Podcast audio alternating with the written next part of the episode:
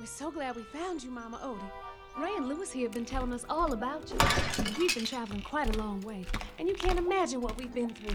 And we. And, and we heard that you. You, you! Come on over here, you bad boy. Get a little sugar now. Y'all just does your mama, don't you?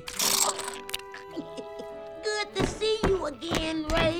How's your grandmama? Oh, she's fine. Got in little trouble for flashing the neighbors again. Ooh, I like that girl, Spunk.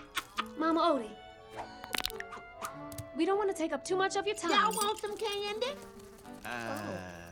Not really. No, no, thank you. Well, now that's too bad. It's a special candy. Would have turned y'all human. Well, we no, Oh, no, no, please. I'm just messing with y'all. How on earth did you know that we wanted to turn back?